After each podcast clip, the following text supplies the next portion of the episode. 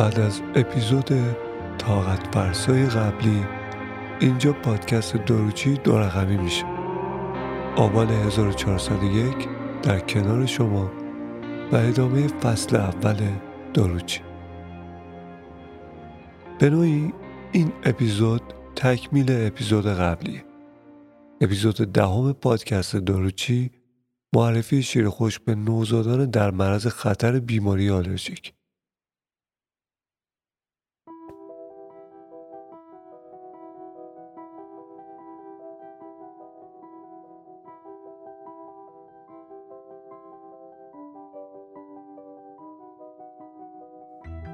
همونطور که بارها گفتم من دکتر میر محمدی هستم داروساز عمومی. و شما به پادکست داروچی متعلق به سایت داروخانه آنلاین داروچی دات کام گوش می‌کنید.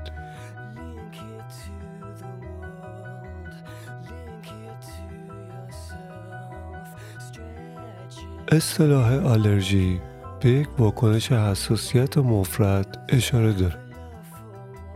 که توسط مکانیسم های ایمونولوژیک آغاز میشه. سه عامل برای ایجاد بیماری آلرژیک مورد نیاز. اولی اون زمینه ژنتیکی مناسب، دومی تماس با عوامل ایجاد کننده حساسیت و عامل غیر وابسته مانند زمان، مقدار و دفعات تماس. شاید در این اختلال آلرژیک شامل درماتیت آتوپیک، آسم رینیت آلرژیک و آلرژی های غذایی. این شرایط 20 درصد از جمعیت ایالات متحده رو مبتلا کرد و به نظر می‌رسه شیوع اونها در کشورهای توسعه یافته رو به افزایش. افزایش بیماری های آتوپیک به عنوان یک بیماری همهگیر شناخته شده است. بنابراین بر نیاز به پیشگیری موثر از آلرژی تاکید میشه. مطالعات متقاعد کننده وجود یک زمان بحرانی در اوایل دوران نوزادی رو برای بروز آلرژی تایید می‌کنه که در طی اون نوزاد آتوپیک مستعد ژنتیکی در معرض خطر بالاتری برای حساس شدن و بروز آلرژی قرار داره. این همون بحث سابقه فامیلی درجه اول پدر، مادر، برادر، خواهر. بنابراین مداخلات غذایی در سال اول زندگی در مطالعات مختلف برای بررسی تاثیر اونها در شیوع بیماری آلرژیک مورد تجزیه و تحلیل قرار گرفت. مطالعاتی که ارتباط بین استفاده از شیر خشکای مختلف نوزادان و ایجاد بیماری های آلرژیک در نوزادان در معرض خطر بالای بیماری های آتوپیک رو بررسی می کنند در این مقاله مورد بحث قرار گرفت. ارتباط بین معرفی زود هنگام یا تأخیری غذاهای کمکی و ایجاد آتوپی موضوعیه که بعدها ممکنه به طور جداگونه این رو مطرح بکن. خب کلیت موضوع تعریف یه نوزاد در معرض خطر ابتلا به بیماری آلرژیک در اینجا بررسی میشه. همونطور که شیر خشکای مختلف موجود برای نوزادان نیز معرفی میشه. نوزادان در معرض خطر ابتلا به آلرژی چه نوزادانی؟ اگر حداقل یکی از بستگان درجه اول پدر مادر خواهر یا برادر دارای شرایط آلرژیک مستندی باشند از جمله درماتیت آتوپیک آسم نوزاد به عنوان یک case high risk برای ابتلا به بیماری آلرژیک تعریف میشه. ممکنه در سابقه خانوادگی اونها رینیت آلرژیک یا آلرژی غذایی هم وجود داشته باشه. این تعریف بر اساس اجماع بین چندین کمیته به نمایندگی از آکادمی اطفال امریکا AAP مشخص شد. همچنین این تعریف از جمله دستورالعملهای مشترک انجمن اروپایی آلرژی کودکان و انجمن اروپایی گوارش کبد و تغذیه کودکانه. انواع شیر خشکای موجود در بازار دنیا و ایران. شش دسته اصلی دارن. اولی شیر خشکای معمولی شیر گاوه. کاو میلک یا سی ام. دومین دسته شیر خشکای هیدرولیز وی نسبی. یعنی میزان تجزیه پروتئین وی در شیر به طور نسبی اتفاق افتاده. یک درصدی از اونها تجزیه شدن و یه درصدشون به طور کامل. دسته بعدی شیر خشکای هیدرولیز نسبی کازئین و همچنین نسبی وی. یعنی هم کازئین و هم وی دارند که تو اونها هیدرولیز نسبی برای هم کازئین و هم وی اتفاق افتاده که تو بازار ایران جلوتر میگم شیر خشکای هیدرولیز گسترده کازئین یا هیدرولیز گسترده پروتئین و دسته بعدی شیر خشکای مبتنی بر پروتئین سویا و دسته آخر شیر خشکای مبتنی بر اسید آمینه. شیر سایر پستانداران مانند شیر بوس از نظر حساسیت زایی بسیار شبیه شیر گاو. و سایر شیرهای گیاهی مانند شیر بادام، شیر برنج در مقایسه با شیر گاو پروتئین و چربی بسیار کمی دارد. بنابراین اینها جایگزین مناسبی برای شیر خشکای مبتنی بر شیر گاو خصوصا در نوزادانی که در چهار یا شش ماه اول زندگی قرار دارند و از شیر مادر تغذیه نمی کنند محسوب نمیشه یعنی مناسب نیستند هیدرولیز های پروتئینی بسته به درجه هیدرولیز و اولترافیلتراسیون extensive یا partial نامیده میشه. extensive یعنی گسترده partial حالا ما به فارسی میگیم نسبی. با افزایش میزان هیدرولیز و فیلتراسیون حساسیت زایی کاهش پیدا می‌کنه. در ایالات متحده و کانادا شیر خشکا در صورتی که با اطمینان 95 درصد ثابت کرده باشن که حداقل 90 درصد از نوزادان مبتلا به آلرژی به شیر گاو با علائم که در اونها بروز کرده نباید به این شیرها واکنش نشون بدن. یه جور دیگه بگم. شیر خشکا باید اطمینان 95 درصد داشته باشن برای اینکه 90 درصد از نوزادانی که می‌دونیم آلرژی به شیر گاو دارن وقتی اونا رو مصرف کردن دچار علامت نشن به این شیرها ضد حساسیت گفته میشه. شیر خشک های نیمه هیدرولیز شده.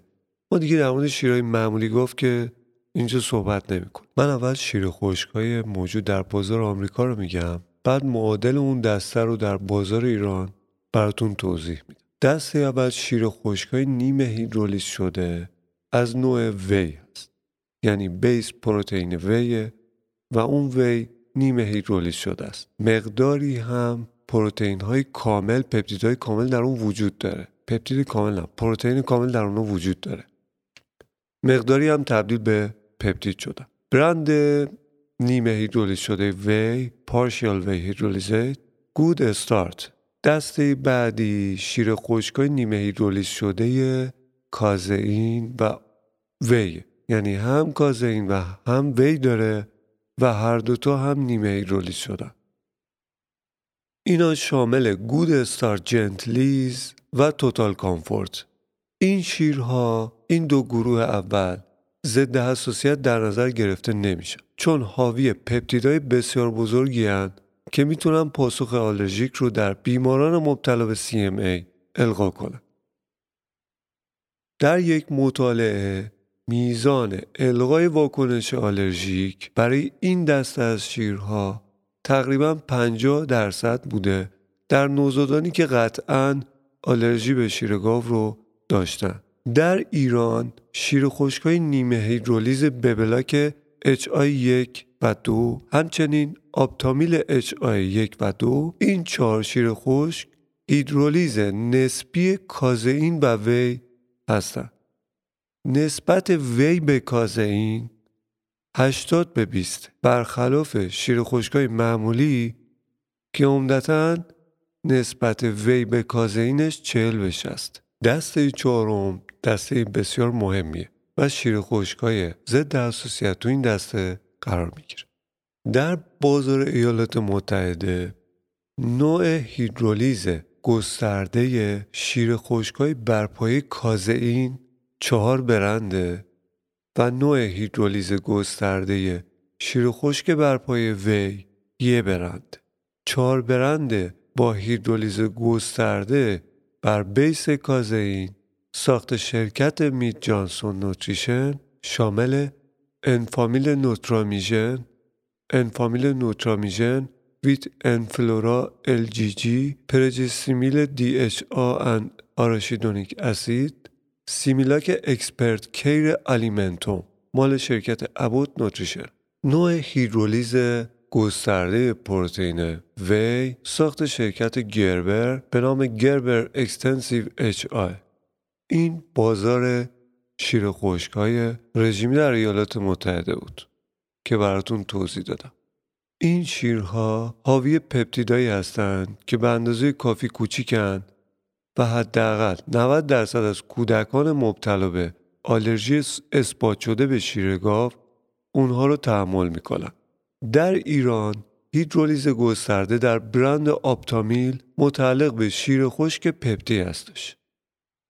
در اون فقط whey وجود داره یعنی base ش پروتئین whey و اونم به طور گسترده هیدرولیز شده یعنی مشابه Gerber ه Pepti Junior شیر خشکیه که base پروتئینش whey هیدرولیز گسترده در پروتئین اتفاق افتاده و تفاوتش با Pepti ساده در میزان لاکتوز خیلی کم اونه. لاکتوز در Pepti Junior با مالتو دکسترین که در اکثر شیر خشکای معمولی هم وجود داره جایگزین شده. اما میزان انرژی و کالری اونم کنترل شده هستش. چون مالتودکسترین انرژی بسیار زیادی هم تولید می‌کنه. این شیر برای مشکل همزمان هم عدم تحمل لاکتوزه هم آلرژی غذایی. البته آلرژی به شیر گاو.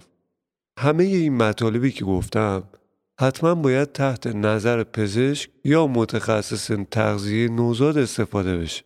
مثلا پپتی جونیور در استفاده طولانی توصیه نمیشه. دسته پنجم شیر خشکای مبتنی بر اسید آمینه است. برندهایی که در ایالات متحده وجود داره شامل نئوکیت، الکیر، پیورامینو که قبلا Nutramigen AA نامیده میشه.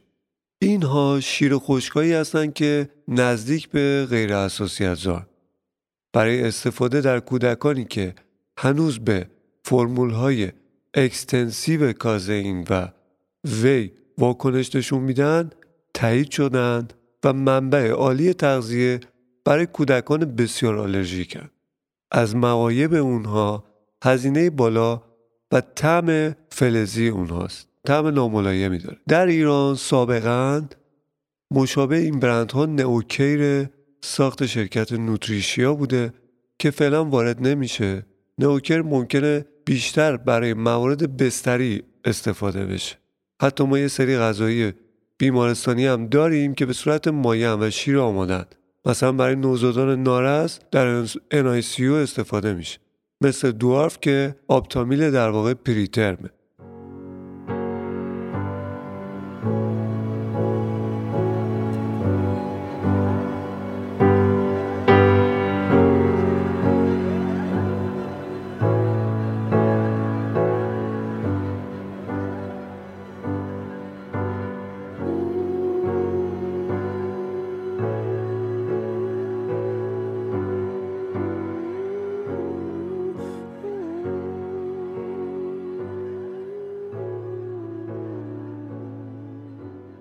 انتخاب شیر خشک برای نوزادان پرخطر انتخاب شیر خشک کار متخصصه و من در پادکست داروچی تنها به افزایش اطلاعات عمومی شما در این زمینه کمک می‌کنم. هدف من به عنوان یک داروساز تجویز یا هدایت شما به استفاده خودسرانه از این محصولات نیستش. خب بریم ادامه بدیم. شیر انسان منبع تغذیه بهینی برای نوزادان ترم یعنی اونایی که سر وقت خودشون به دنیا اومدند در چهار تا شش ماه اول زندگیه. پس شیر مادر منبع تغذیه بهینه است. هیچ مدرکی برای حمایت از تجویز شیر خشک هیدرولیز شده به جای تغذیه انحصاری با شیر مادر برای جلوگیری از آلرژی وجود نداره. هرچند داده هایی ارتباط معکوس بین قرار گرفتن زود هنگام با شیر گاو معمولی به صورت تنها یا به عنوان مکمل روزانه شیر مادر با میزان حساسیت به شیر گاو نشون داده شده. همچنین هیچ مدرک قانع کننده وجود نداره که استفاده از شیر خشک سویا به پیشگیری از بیماری آتوپیک در نوزادان CMA و معرض خطر آلرژی هستند کمک بکنه.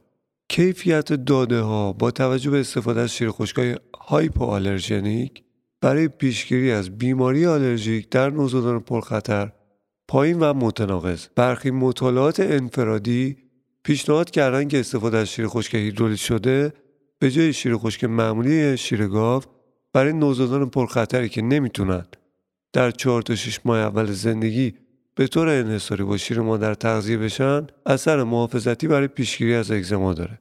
با این حال یک متا در سال 2016 که استفاده از شیر خشکای شیر گاو معمولی و هیدرولیز شده رو در نوزادان پرخطر مورد بررسی قرار داده اثر بخشی محدودی رو با توجه به پیشگیری از بیماری آتوپیک برای اکثر اقدامات نشون داده.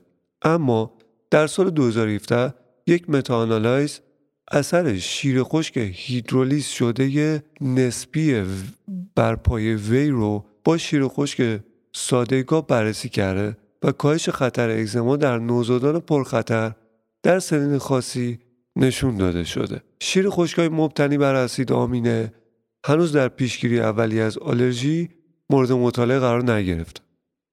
این مقاله توصیه می‌کنه که نوزادان پرخطری که نمی‌تونن در 4 تا 6 ماه اول زندگی به طور انحصاری با شیر مادر تغذیه بشن از یک شیر خشک نیمه هیدرولیز شده یا شیر خشک هیدرولیز شده گسترده به جای شیر خشک معمولی یا شیر سویا استفاده کن. جهت جلوگیری از بیماری های آلرژیک به ویژه اگزما. با این حال این توصیه ممکنه در طول زمان با جمع شدن و بررسی داده ها تغییر بکنه. مؤسسه ملی آلرژی و بیماری های عفونی NIAID آکادمی اطفال امریکا آکادمی آمریکایی آلرژی آسم و ایمونولوژی و های آلرژی غذایی آکادمی اروپایی آلرژی در حال بازبینی هست و انجمن ایمونولوژی و آلرژی بالینی استرالیا دیگه هیدرولیز های نسبی یا extensive کازئین یا whey رو نسبت به شیر خشک شیر گاو معمولی توصیه نمی‌کنه.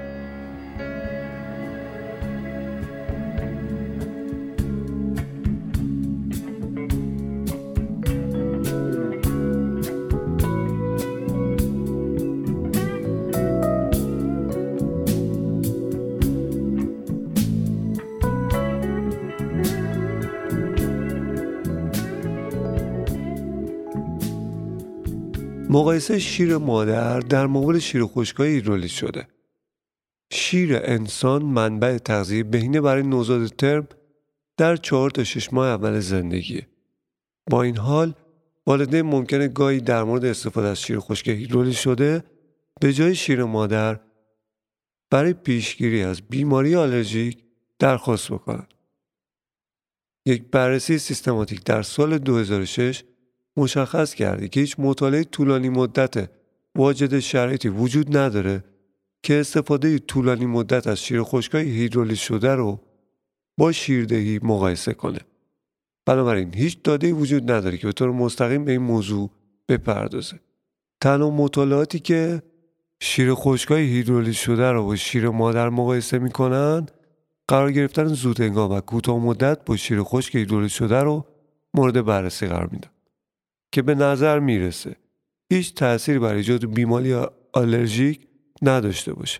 دو مطالعه تغذیه با شیر خشک هیدرولیز شده یا شیر انسان را در سه روز اول زندگی یا در بیمارستان مقایسه کردند. یکی 129 نوزاد را برای علائم هر گونه بیماری آلرژیک تا سن 24 ماهگی و دیگری 3559 نوزاد رو برای ایجاد آلرژی میانگین سن 27 ماهگی دنبال کرد. هیچ کدام تفاوت معنیداری در میزان بیماری آلرژیک گزارش نکرد. مطالعات مقایسه شیر های مختلف مطالعات پتانسیل شیر های مختلف برای کاهش خطر ابتلا به بیماری آتوپیک رو در صورت استفاده به عنوان مکمل یعنی مکمل شیر مادر یا جایگزین برای شیر مادر بررسی کرد. تعدادی محدودیت با داده های موجود از جمله تنوع گسترده در طراحی مطالعه و معیارهای تشخیص بیماری های آتوپیک. همچنین انتشار و از سوگیری های روش شناختی وجود داره. مقایسه شیر خشک ساده در مقابل شیر خشک نیمه هیدرولیز شد.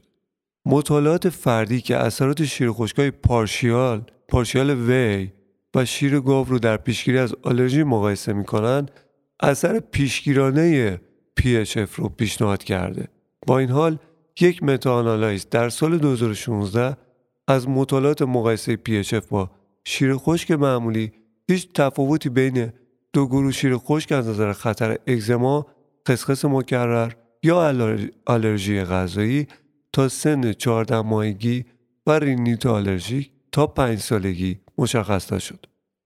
البته اونها خطر ابتلا به رینیت آلرژیک رو در سن 0 تا 4 سالگی در گروهی که با پارشیال های وی تغذیه می کردن بررسی کردند و کاهش قابل توجهی مشاهده کردند.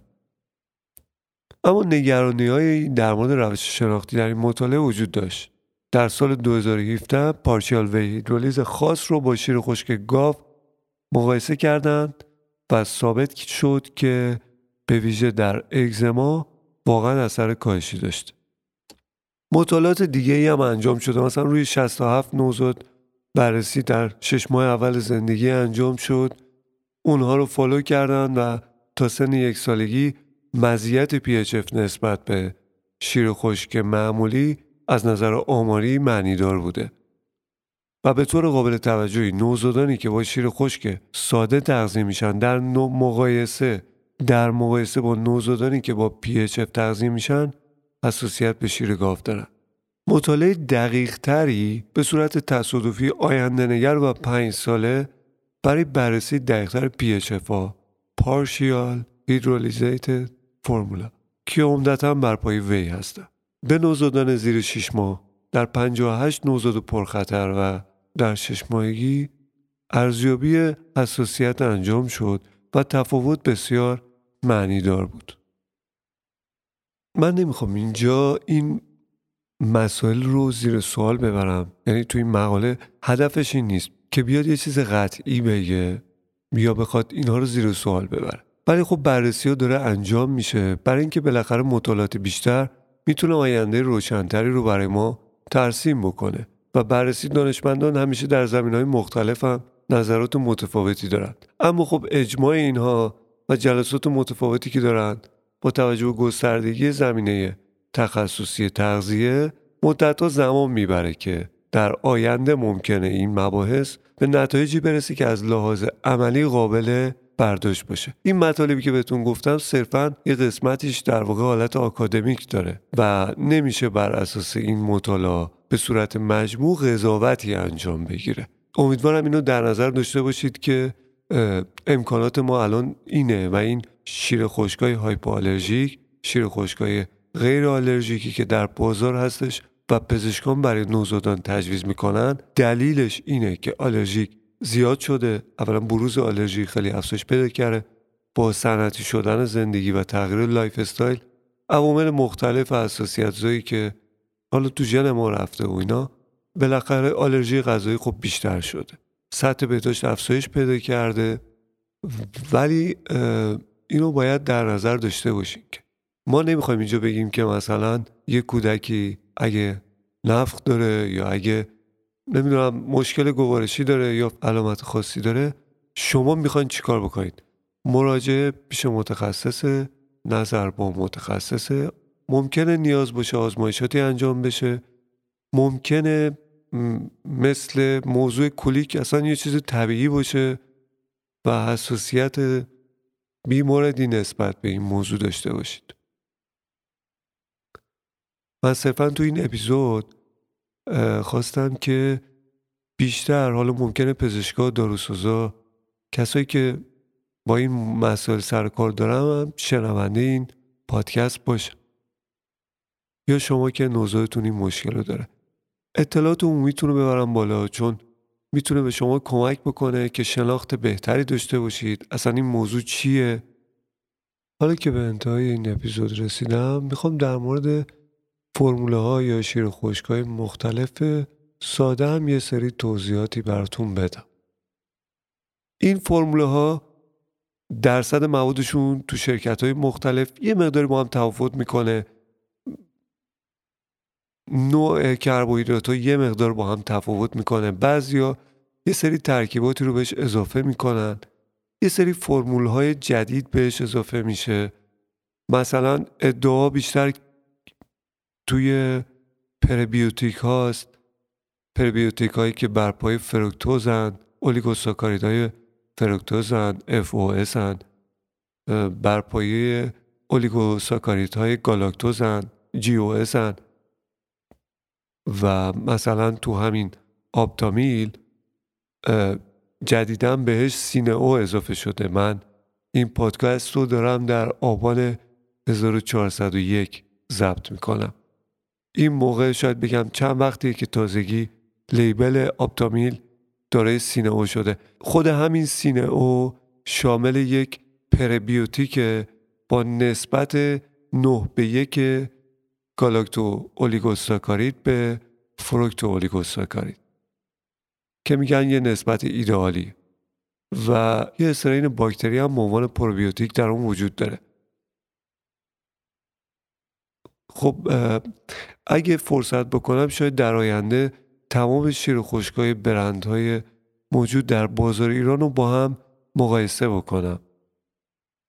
مثلا برند نسله که تو ایران نانو می‌زنه. توی شیر خشکای معمولی پروبیوتیک رو فقط اون داره.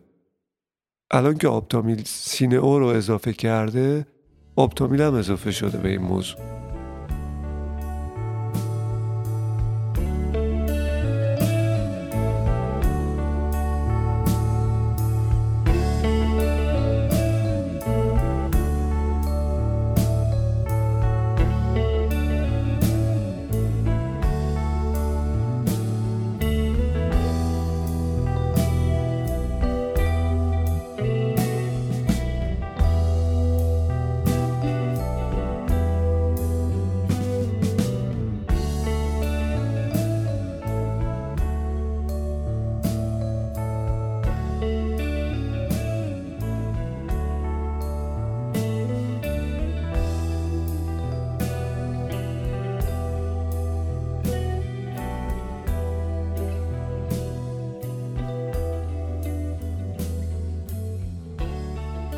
یه چیز دیگه هم که جا مونده Similac Total Comfort. Similac Total Comfort هم جز دسته سومه. partial کازئین و whey هستش. که اینو من اونجا جا انداختم. این تو بازار ایرانه. یک دسته دیگه مقایسه شیر خشک سویا با سایر شیر خشک هست شیر خشکای سویا به طور گسترده برای تغذیه نوزادانیه که به شیر گاو حساسیت دارن. با این حال تغذیه با شیر خشک سویا برای پیشگیری از آتوپی در نوزادان پرخطر توصیه نمیشه. یه متاانالایز در نوزادان پرخطر بدون شواهد بالینی آلرژی انجام شد تا مشخص بشه که آیا استفاده از شیر خشک سویا در مقایسه با شیر مادر شیر خشکش ساده و یا شیر خشک هیدرولیز شده در شش ماه اول در پیشگیری از آلرژی موثر بوده یا نه؟ پنج مطالعه تصادفی یا شبه تصادفی واجد شرایط معیارهای مجموعه رو برآورده کرد. همه مطالعات استفاده از شیر خشک سویا را با شیر خشک ساده مقایسه کردم و دو مطالعه شامل گروهی بودند که از شیر خشک هیدرولیز شده تغذیه می‌کردن اما هیچ مطالعه در مورد نوزادان استفاده کننده از شیر مادر ثبت نام نکرد. تنها یک مطالعه با تقریبا 20 درصد برای پیگیری کاهش بروز تجمع آلرژی آسم رینیت آلرژیک در دوران کودکی رو با استفاده از شیر سویا در مقایسه با شیر خشک گاو گزارش کرد. تجزیه و تحلیل تفاوت معنیداری رو در بروز تجمعی آلرژی نوزاد یا آلرژی دوران کودکی نشون نداد. جمع بندی اینه که برای نوزادان پرخطری که نمی‌تونن در چهار تا شیش ماه اول زندگی به طور انحصاری با شیر مادر تغذیه بشن استفاده از شیر خشک نیمه یا extensive به جای شیر گاو معمولی ممکنه برای پیشگیری از آلرژی مفید باشه. همونطور که گفتم در آینده با ادامه بازبینی مقالات مختلف توسط انجمنهای پزشکی دانشگاهی ممکنه این پروتکل ها تغییر بکنه. با تشکر از سرکار خانم سربال و جناب آقای هاشمی از شرکت نوتریشیا در ایران که ویژگی های مربوط به شیر خشک های رژیمی رو به طور کامل من از اونها گرفتم که بتونم برای کسایی که در ایران زندگی می‌کنن به طور گسترده و کاملا باز شده توضیح بدم. به انتهای اپیزود دهم از پادکست داروچی رسیدیم. کماکان در فصل اول هستیم و فصل اول که مربوط به نوزادان و کودکان و خردسالانه فعلا ادامه داره. کسی که پادکست داروچی رو دنبال می‌کنه ذهن پرسشگر و کنجکاوی داره. حتما چیزی که می‌خواسته رو از توی مطالب دریافت کرده پادکست فارسی از راه سینه به سینه معرفی میشه. پس لطفا اگر پادکستمون رو گوش دادین و از نظرتون مناسب بود به کسایی که تو شرایط شما قرار دارن حتما ما رو معرفی کنید. منو می‌تونین از گوگل پادکست، اپل پادکست، آیتونز، اسپاتیفای، کست باکس، شنوتو، ناملیک، آنکور دنبال کنید. و اونجا با جستجوی کلمه داروچی منو پیدا کنید و با subscribe کردن از اپیزودهای جدید آگاه بشید. بازم ازتون ممنونم که همراه من هستید.